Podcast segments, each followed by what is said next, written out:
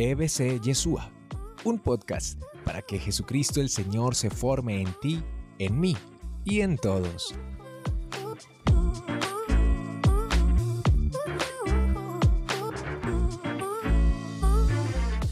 Comenzamos hoy con una extraña sorpresa, leyendo el testamento. ¿Cómo así? Sí, es que uno como que se acostumbra a escuchar las palabras y a no penetrar en el sentido, a no descubrir, no descubrir lo que se está diciendo. Nos hemos acostumbrado a expresiones como estas, Antiguo y Nuevo Testamento. Y entonces eso lo dice todo el mundo. Los más versados entonces dirán también, una de las formas de la traducción, antigua y nueva alianza. Antigua y nueva alianza.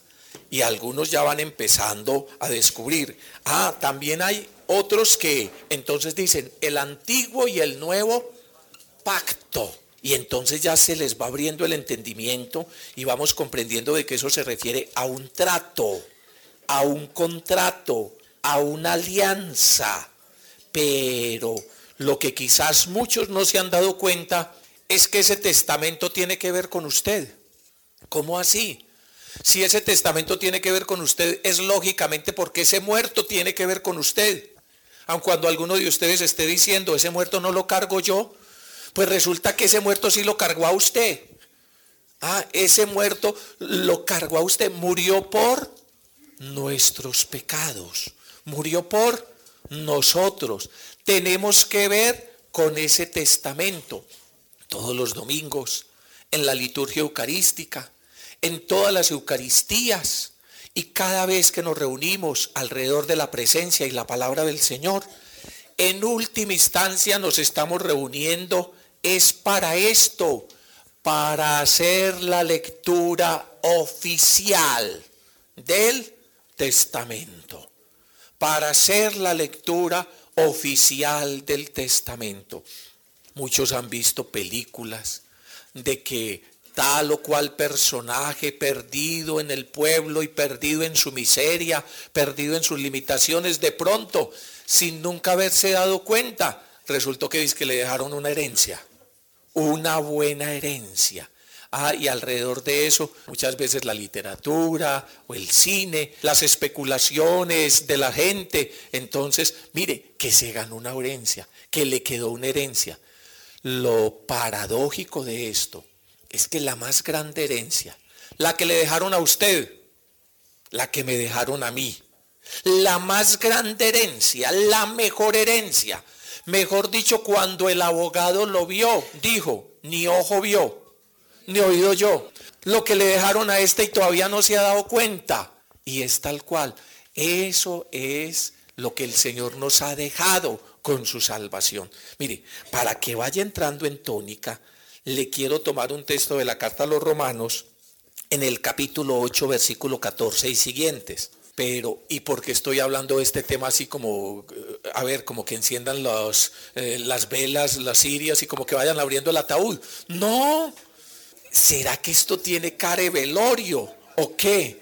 Por el contrario, por el contrario, nos reúne la buena noticia y el abogado en otro tiempo tinterillo, en esta época evangelizador. ¿Sabe cómo empezaba, por ejemplo, esta carta? Esta carta, donde habla de ese mismo testamento, dice, capítulo 1, verso 1, Pablo, siervo de Jesús el Cristo, apóstol por vocación, escogido para esta buena noticia, escogido para el Evangelio.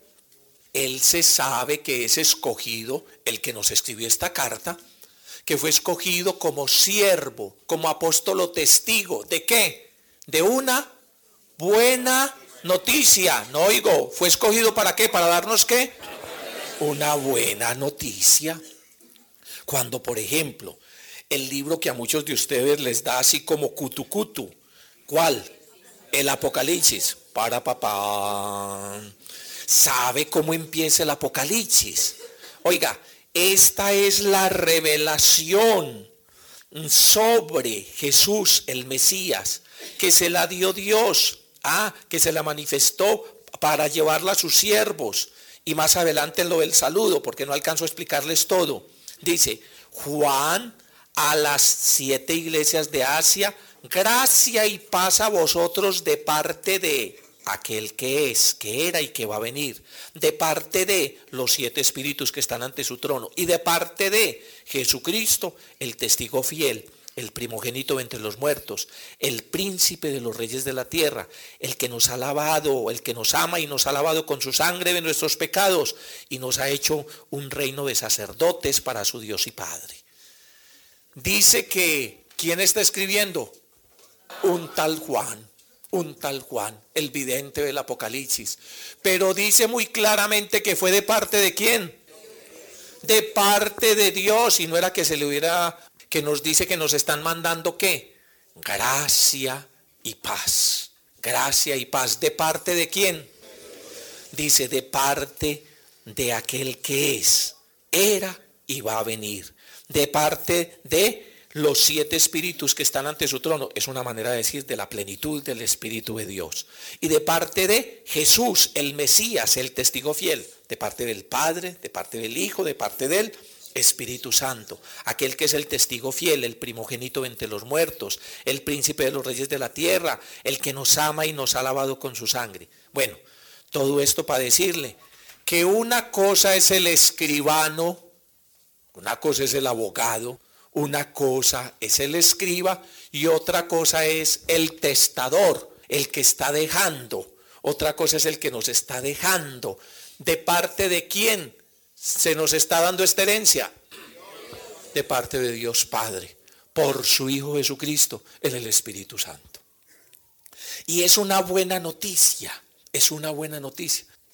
Esa expresión que hay allí, testamento, pacto, alianza, fue la manera como tradujeron la expresión berik, la expresión hebrea berik, que propiamente significa eso y que tiene muchos elementos sobre los cuales hoy vamos a profundizar algunos de esos aspectos, pero los quiero que invitar a que nos vamos metiendo en esa tónica de que tal cual hoy el Señor nos reúne a proclamarnos buenas noticias, anunciarnos lo que nos ha dejado, lo que nos ha dado. Y los invité a que buscaran, por ejemplo, el capítulo 8 de la carta del siervo de Dios, apóstol, escogido para transmitirnos el Evangelio, las buenas noticias de este pacto, Pablo, a los romanos, y dice así, y esto no se lo dejó solo a los romanos, sino a ustedes también, capítulo 8, versículo 14, en adelante.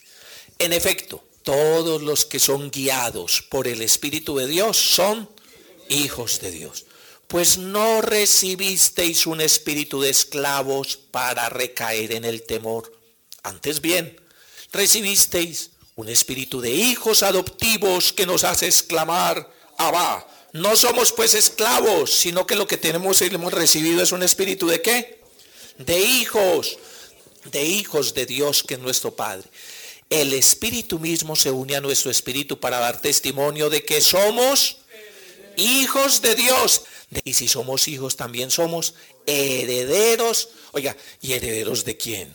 ¿Ah? Entonces hay quienes se reúnen, los herederos de la familia Jaramillo, los herederos de la familia Contreras, los herederos de yo no sé quién y yo no sé quién. Aquí estamos hoy reunidos los herederos de... Oiga lo que dijo, herederos de Dios. Pero escuche bien lo que dice. Y coherederos. ¿Cómo así? ¿Qué es eso de coherederos? ¿Mm? ¿Cómo así? Oiga, ya me van a partir la herencia. Herederos de Dios y coherederos. O sea que qué? Que, hay, que somos herederos con, con alguien. O sea que hay alguien más que ha heredado además de los que estamos aquí presentes. Coherederos de Cristo, ya que sufrimos con Él para ser también con Él glorificados. Imagínese usted, aquí que nos hemos reunido a la lectura del testamento, ¿y quién es el que en definitiva está dejando ese testamento, está firmando ese testamento, está dando sus bienes? ¿Quién? Dios. Imagínese que nosotros somos los herederos de Dios. Dese cuenta de eso, tome conciencia. Y que además somos coherederos de, de Cristo. Es más, que Dios que está repartiendo su herencia, bendito sea, al primero que le da la herencia es a quién? Ah, al hijo mayor, al primogénito, al hijo amado, al Mesías, a Jesucristo. ¿Usted qué cree que Dios qué le va a dejar? ¿Mm? Yo quería empezar con usted, pero parece que va a tener que empezar con Jesucristo, el primogénito, el hijo mayor, el heredero, el heredero. ¿Usted qué cree? Que Dios qué le dejaría a su hijo. Dese cuenta lo que Dios le ha dejado a su hijo. Es más, lo ha puesto a su diestra, a su diestra. Le ha dado todo poder. Él es el que dice, me ha sido dado todo poder. ¿Dónde? En el cielo y en la tierra, sobre todo lo que existe. Sobre todo lo que existe. Es más, todo se dobla ante el nombre de Jesucristo el Señor. Toda rodilla se dobla ante Jesucristo el Señor. Todo ante su nombre, ante su poder, ante su palabra, todo se doblega. Él es el heredero del Padre. Es más, Él es el rostro del Padre. El que lo ve a Él, ve al Padre. El que lo escucha a Él, escucha al Padre. El que lo recibe a Él, recibe al Padre. Y nosotros, nosotros, sin darnos cuenta, estamos aquí metidos en esto. Estamos aquí metidos en esta herencia. En medio de la repartición de la herencia. Entonces se da el caso de que hay quienes han trabajado hombro a hombro con el heredero principal. Uno pudiera pensar, como pensó el amigo Pedro, oíste, nosotros lo hemos dejado todo para seguirte, a nosotros que nos va a tocar. Entonces es tiempo de que Pedro salga a reclamar su herencia. Y también tiempo de que Pablo salga a reclamar su herencia. A que Agustín salga, a que San Francisco salga, a que la Madre Teresa salga y a que a todos los que han trabajado hombro a hombro con él salgan a reclamar la herencia. Entonces, recuerde que cada vez que nos reunimos a la lectura, a la proclamación, que es lo correcto, como se debe decir, a la proclamación del Santo Evangelio y al estudio del Testamento, nos reunimos a descubrir qué es lo que Dios nos ha dado, la herencia que nos ha dado, cómo a través de su Hijo Jesucristo, el heredero y primogénito, nos ha hecho coherederos con Él.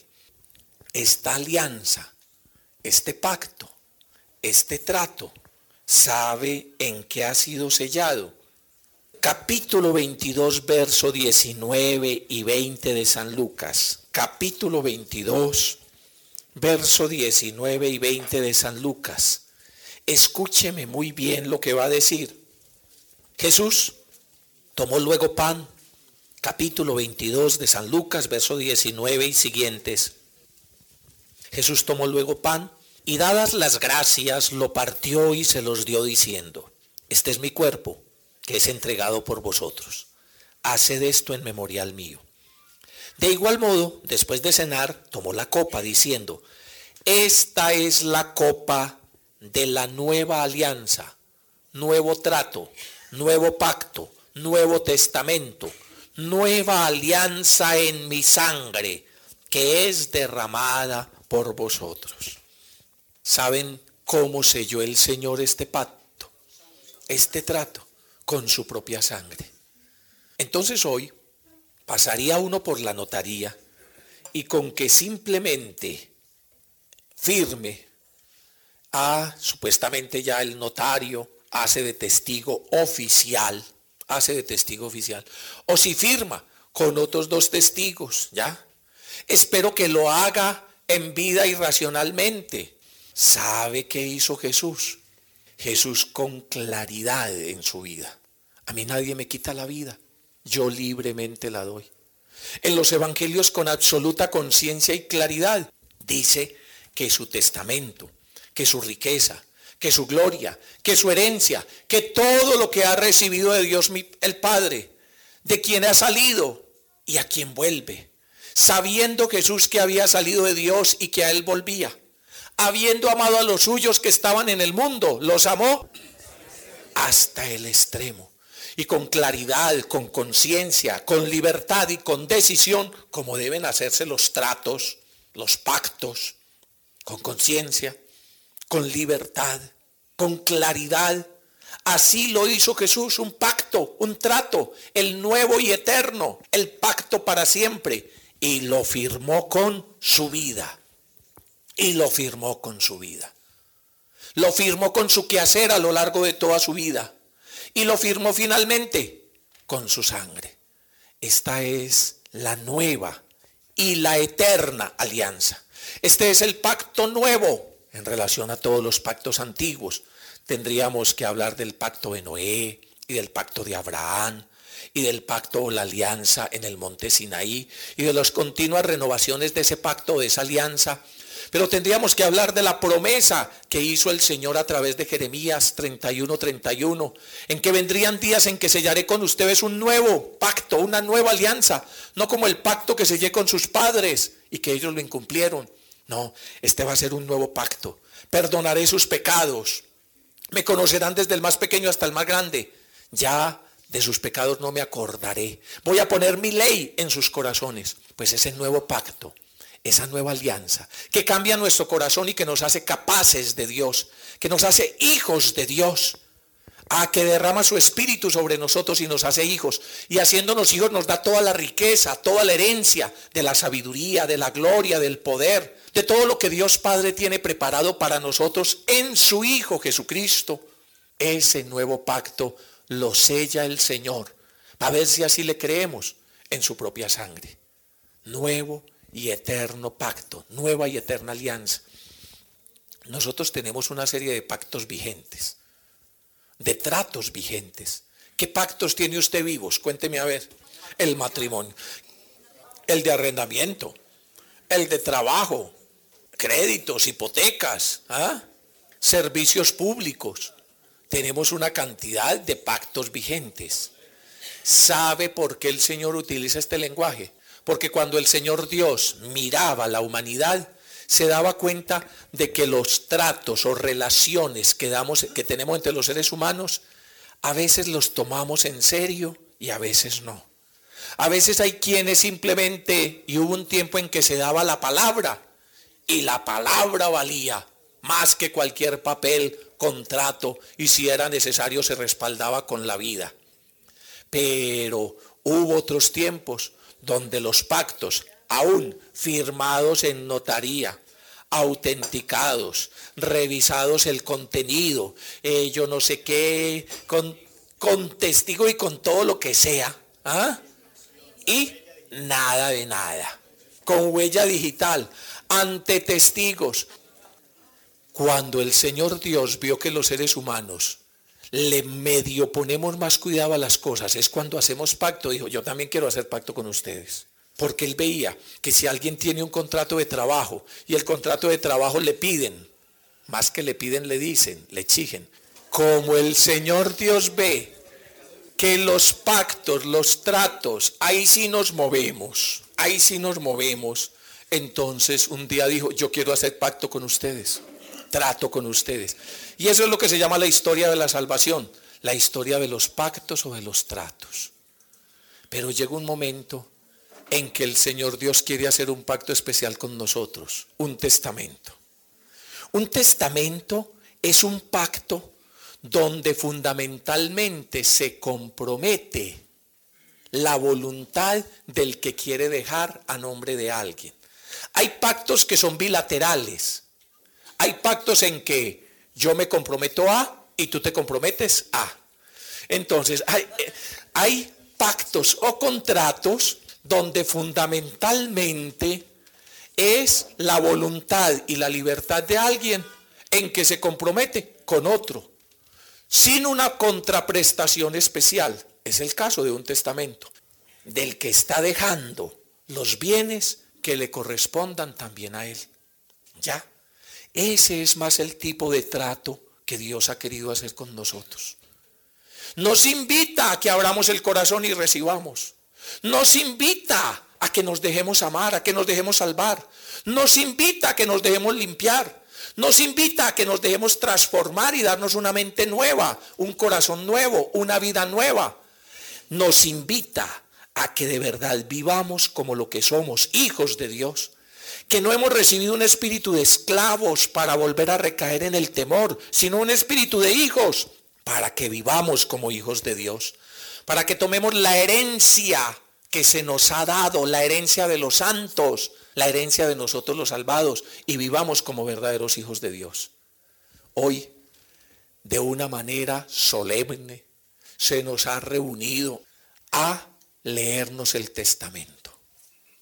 Hoy de nuevo se nos dice que las deudas que teníamos hasta con Dios han sido perdonadas. Hasta con Dios. Eso es lo que significa Lucas capítulo 4, cuando Jesús comenzó ese día en la sinagoga y empezó a leer la amnistía de Dios, el plazo del amor de Dios, el año de la gracia ha llegado.